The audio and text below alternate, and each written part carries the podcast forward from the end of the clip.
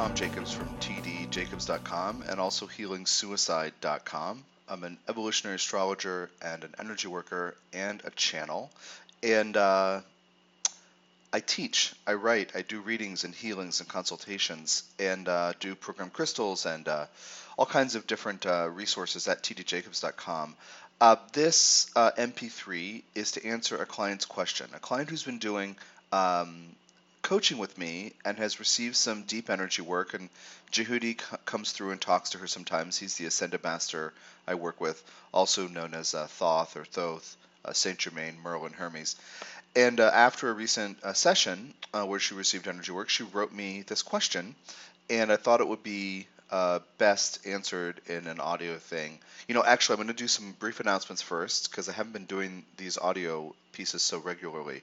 First, there are two new crystals that are available. One is K2, and it's a mix of granite and azurite, and uh, that's for all kinds of cool stuff. I actually wrote three blog posts about it instead of doing audio or video on it.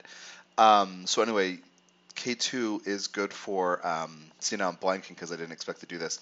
K2 is good for aligning your whole field and even pulling um, part of like one chakra that's quiet or blocked or muted back into the forefront, you know, so it's equal with the others, but also deep grounding and uh, raising your vibration. And I'm using it right now for setting intentions and kind of raising my vibration that way from a grounded place, setting intentions, and then going about my business and watching myself be aligned with those intentions. And the other one is amethyst. You know, if you follow my work, that I work with Auralite 23 quite a lot, which is primarily amethyst, but it has metals in it, and it's different. Um, so anyway, so I just bought some amethyst, and I'm excited. I just programmed it last night with uh, uh, Saint Germain's healing energy because it's said to be associated with the violet flame of forgiveness, which Saint Germain, one of the faces of this Jehudi being I talk about, uh, is associated with. So anyway, um, during August, I'm doing a deal where if you buy at least 15 crystals before shipping, 50 bucks, I'm going to give you one of these, and if you do 100, I'll give you two. Uh, again, before shipping. So anyway, those are my little announcements. Oh, and there are three spots left in the Pluto Intensive, which is happening October 25th through the 28th, 2018 in Sedona. So be in touch about that. And EA Basics 2 starts Sunday, August 12th. Okay, those are the announcements. Um, check out my Learn Astrology page for details and to register on that. It's open to anybody who's taken Basics 1 with me. Okay, now get to this question. She writes Since each of us is a portion of all that is, the Creator, the Divine, Great Mystery, God and Goddess, is it possible to save what is good and true and splice out the bad and evil as in gene therapy? To annihilate it, so to speak, shatter those parts into non existence. So, this is a great question as I will explain, as, as I'll explain why. Because we have this example of gene therapy, um, of course, we are going to be curious if we can get rid of the bad. Now we have this scientific, you know, medical scientific example of how this can be done.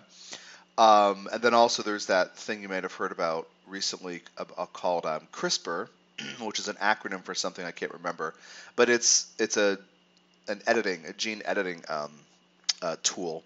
So the the short answer is no. That's a quick MP3. Uh, the long answer is no, because um, all these parts of you who carry unhappiness or bitterness or wounding from different lifetimes or from childhood, all of these parts of you represent very important learning pathways for your soul as it learns how to be human. So, the basic idea with every human life is that a soul is behind it, and soul is part of all that is creator consciousness, great mystery, God, goddess, etc., or et al. Um, and so, a human life is an expression of all of these explorations of what love is, where it comes from, who's responsible for giving it to whom. The soul is divine love, but it wonders what it would be like to live and not remember that. Hence, all people, all animals and people. So that's what this whole thing on Earth is. It's, it's called the manifestation experiment, is what Jehudi calls it. Um, and the experiment is, yeah, I wonder what would happen if I didn't know I was divine and I felt separate from the divine, you might have heard me at different times say separate from source or goddess and God, all that is. What is it like? And so we bounce off each other. We accrue these experiences and narratives that we attach to those experiences and memories and the impacts of those experiences. So within a person, all of the good stuff and the bad stuff, all you know, relatively speaking, like all the stuff that feels good, that's what I want to say, and feels bad, or that promotes a loving expression or seems to promote, you know, a sad or unhappy, destructive expression. Every single bit of all of it is necessary for the soul's journey to learn as a human. So, can we splice it out? No, because it's necessary. It's important. It's vital to the human experience. Well, so then let's imagine hypothetically my client says, well, okay, well, now you've had those experiences. I'm just putting words in her mouth potentially. Well, okay, you've had those experiences. They've served the learning journey of the soul. Well, you had them. Why can't you get rid of them? Like, it's not like she's saying. I might have. I might imagine she might say, "Well, it's not like I'm saying you should never have had them, but can we get rid of the negativity?" So that's where we get into the really deeper part of this answer and this whole story about the empowerment of soul while you're living as a human. And it is that its soul intends, every soul intends every one of its humans in time over the course of, you know, millions of lifetimes. Figure out how to go from fear into love. In other words, this this thing I mentioned earlier, this process of exploring what love is, where it comes from, who's responsible for giving it to whom, ultimately that ends with I'm the source of validation and acceptance for myself. So the human empowerment path rests entirely upon dealing with, dealing effectively with those emotional issues that are hard to deal with another thread of this convo is something that Jehudi says that the Pleiadians also say through different channels. Um, I can't remember the two channels that I've read. Barbara Hand Clow, Barbara Marciniak, the two Barbers. Uh, years ago, when I first started getting into metaphysical stuff, that's something that came to me, so to speak. Like I found myself reading their books. And this perspective, and Jehudi says, yeah, that's exactly what's happening.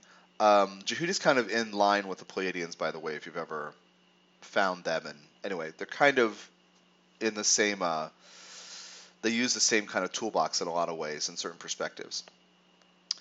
Um,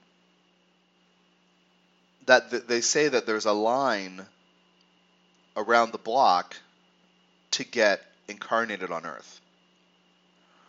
That there's a line that souls want to be here to have this experience. And one of the deals is, like one of the facets of human experience that matters so much is that you have the opportunity to, while being consciousness, being, you know, temporarily in this body and learning to transmute emotions and energy, specifically it's said to be about energy, which humans feel as emotion while embodied that that that is one of the major opportunities of being here. So, uh, I this image of the eternal sunshine of the spotless mind comes in, where I I admit that being very Neptunian, when I saw this movie years ago, I don't know, was it 15, 18 years ago, whatever, I did not fully understand one little detail that somebody in the last few months made clear to me when I when the person said it, I was like, oh, of course, but I hadn't remembered that about this movie. And the detail was that this character who's having his memory erased, he ended up meeting the woman again, and this memory erasure was the second one. So there's a sense, even in that movie, there's a sense of a cautionary tale that it's it's almost inevitable that you have to deal with the painful thing. So it isn't destiny or fate that you feel pain or that you have memories of situations and experiences that are so hard for you. That's not it. Uh, it's not that you're experiencing pain and it's part of the program because you deserve it. It's not about that at all. But it's very specifically about the opportunity that you as an individual have to learn to become divine, to inhabit more your divine nature, which is becoming the source of love for yourself. So you have pain, you can't get rid of it. Change your relationship with that narrative, with that history. I always talk about two levels of interpretation that, or two levels of uh, meaningfulness that we have to have in order to really heal something. And the first level is an honest, open, grounded acknowledgement of the event, like what happened, uh, how it made me feel, how it affected me, how it may still be affecting me today. That's level one. Level two is, and why is that important for my soul to experience while I'm human to teach me about love? Where it comes from, who's responsible, what it is, who's responsible for giving it to whom, where it comes from. Like, how does that serve my soul's purpose? So my human personality can get over the idea that I deserve it or that I did something wrong and that's why I experience pain. So that is central to everything, and these two interpretation levels are very are critical to employ each each of them because when I say to you that painful thing that you're telling me about, it happened because your soul needed you to experience these four things or whatever. When I tell you that, at, at literally no time am I attempting to replace the fact that you feel affected by that experience? Like, I'm not trying to tell you to deny that it happened or that you were affected. The last thing I want is for you to invalidate what you feel or your observation of what happened and how that whole complex of issues might still affect you today emotionally and psychologically and spiritually. So we acknowledge it and then we look to, so we feel validated. Ha ha ha, becoming the source of validation for ourselves. And then we look at this layer also, this other layer of, from the bird's eye view, this higher perspective of why this would have happened. How could this possibly have served my journey? Is how we approach it. And that's one way I use astrology to help understand what the soul's journey is. You don't need astrology if you're intuitive or you tune in or you know if you you don't need astrology. And I've told my guides I don't need astrology, but I love it, so I still do it. Um, so you can't get rid of it, those unhappy things because your empowerment task, literally the only reason why you're you were born in the first place, depends upon bringing more love, bringing more acceptance, compassion, validation, understanding to those painful experiences, whatever they are for you. Whatever they are for you. So you you know we and this brings me to this thing that I'm sure this client has already heard. She's probably already heard most of this in certain ways, but um, but but for everybody else here, this idea of like, can't I just get rid of? This is how people often ask. Um, can I just get rid of that part of me? Who has that pain. And no, you can't. You can't. You can do everything in your power to bury it, or shame it, or deny it, or ignore it, or tell yourself you're wrong for what you feel, or even for getting yourself in some scenario where something happened and you know blah blah blah I'm I'm the I'm to blame etc. You can spend all your energy doing that, but that takes you away from compassion, which is the power and wisdom of the soul. So to face those things is incredibly important. To be willing to know, to, to learn and to remember that you're stronger than pain, that empowers you. That and strengthens you, if I may make up a word. Uh, and strengthens you. So so that's the kind of longer answer. We want to be free of these parts, but until we transform our relationship with them and our judgments of what we experienced and what we feel, meaning what those parts have felt, until we transform our judgment of that, until we become the source of love for these parts of ourselves, then we're going to be dogged by them. Okay, so that is this MP3. And by the way, if um, you want to learn more about this with me, I do offer coaching, ongoing calls where we go deep into uh, deeper issues. It's not just a one-off reading, but it's a deeper call where I use your chart. We do. I bring your spirit guide information through, and also Jehudi and Metatron for energy work sometimes. Um, and I'm actually right now I'm doing a special on coaching. It's three hours for 315 instead of 375, and six hours for 615 instead of uh, 690. So that's at tdjacobs.com on the consultants consult consultations page. Sorry, I guess Mercury is retrograde right now.